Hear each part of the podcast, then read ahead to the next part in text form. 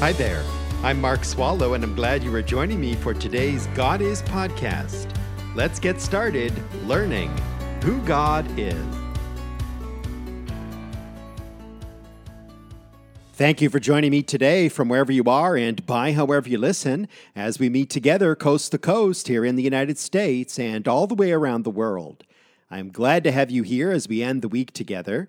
The weeks do go by fast, don't they? If you are just joining us today, we welcome you and we want to encourage you to get caught up on what you missed by going over to the following website and listening to each day's God Is podcast. The website is godisministry.org, godisministry.org. If you already listen via the God Is podcast, I'd like to encourage you to share it with someone who is yet to join us. Send them a link to the website, text it, email it, write godisministry.org on a piece of paper and press it into the hand of a friend, a family member, someone at your church or synagogue. If you are on social media, share our posts. On Facebook and Instagram, our page is God is Podcast. That's God is Podcast. Like our pages, leave a comment, and invite others to follow us on there as well. I want to share part of a letter I recently received from a dear listener named Brian. I hope this will be as encouraging to you as it has been to me, as we pray that many more people will know who God really is, as He is revealed to us in the Bible. Brian writes Dear Pastor Mark, I am writing to let you know how much I appreciate and enjoy learning through the sound biblical teaching presented on God is. Your clear, expository style and verse by verse, systematic approach is especially effective, and I find I learn more during the brief time in which your program airs than I would perhaps on my own reading the same passages. God is provides just what I need and long for to know God better. And Brian continues in his letter to me. I also find myself sharing what I learn with others in my small group.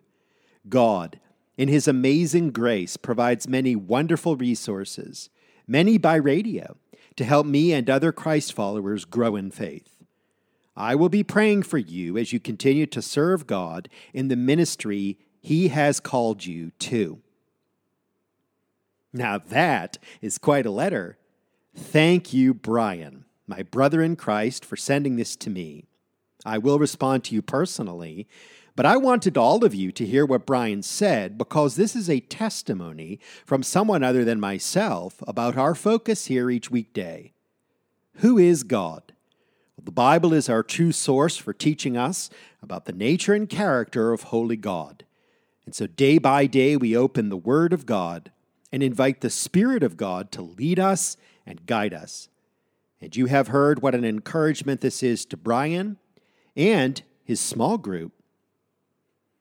That is something else I appreciate about what Brian is doing. He is sharing what he is learning with others. I want to encourage you to do the same.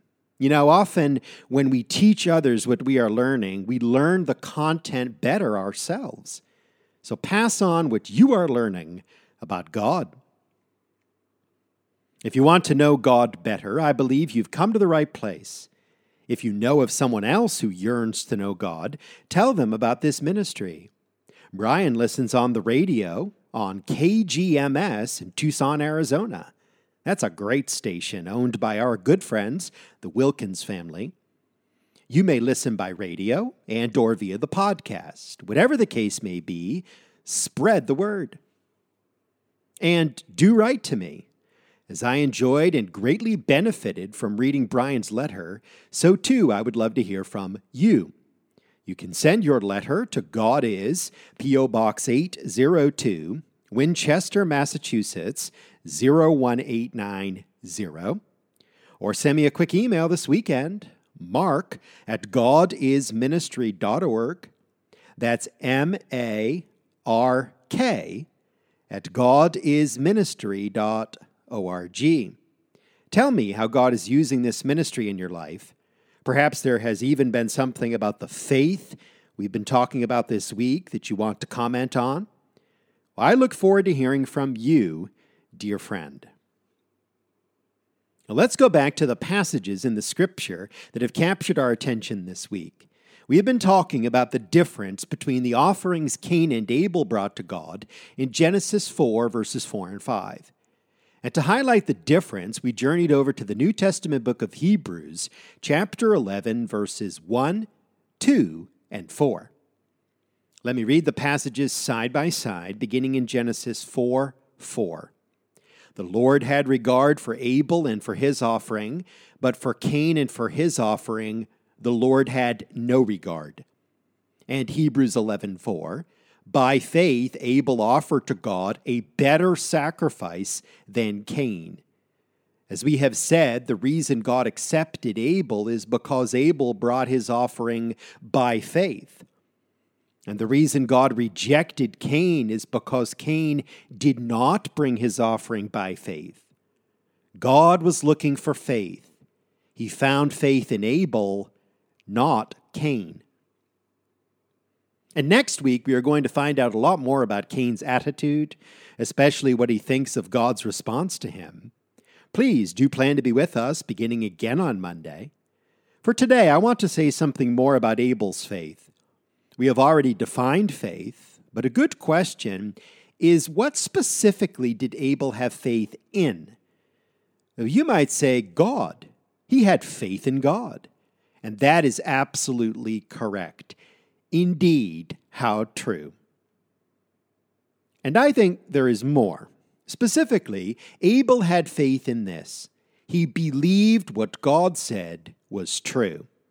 He believed by faith in the Word of God.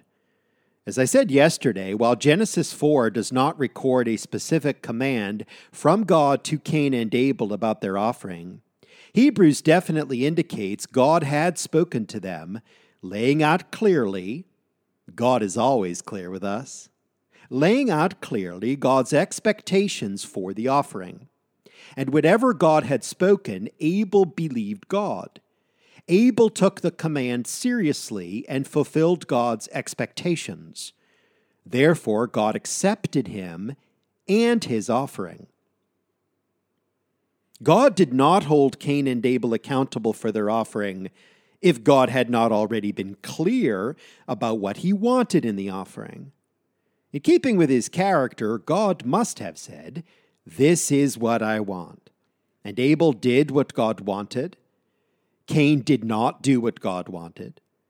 Let me use the words of Scripture to put it to you this way Abel demonstrated the obedience of faith. Abel put his faith in God and God's word, God's command. He put his faith into action.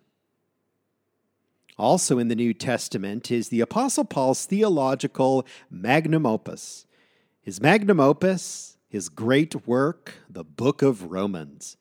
And more than once in Romans, the apostle uses this phrase, the obedience of faith.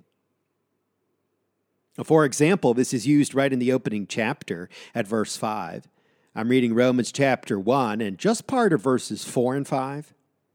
Jesus Christ our Lord, through whom we have received grace and apostleship to bring about the obedience of faith among all the Gentiles for his name's sake.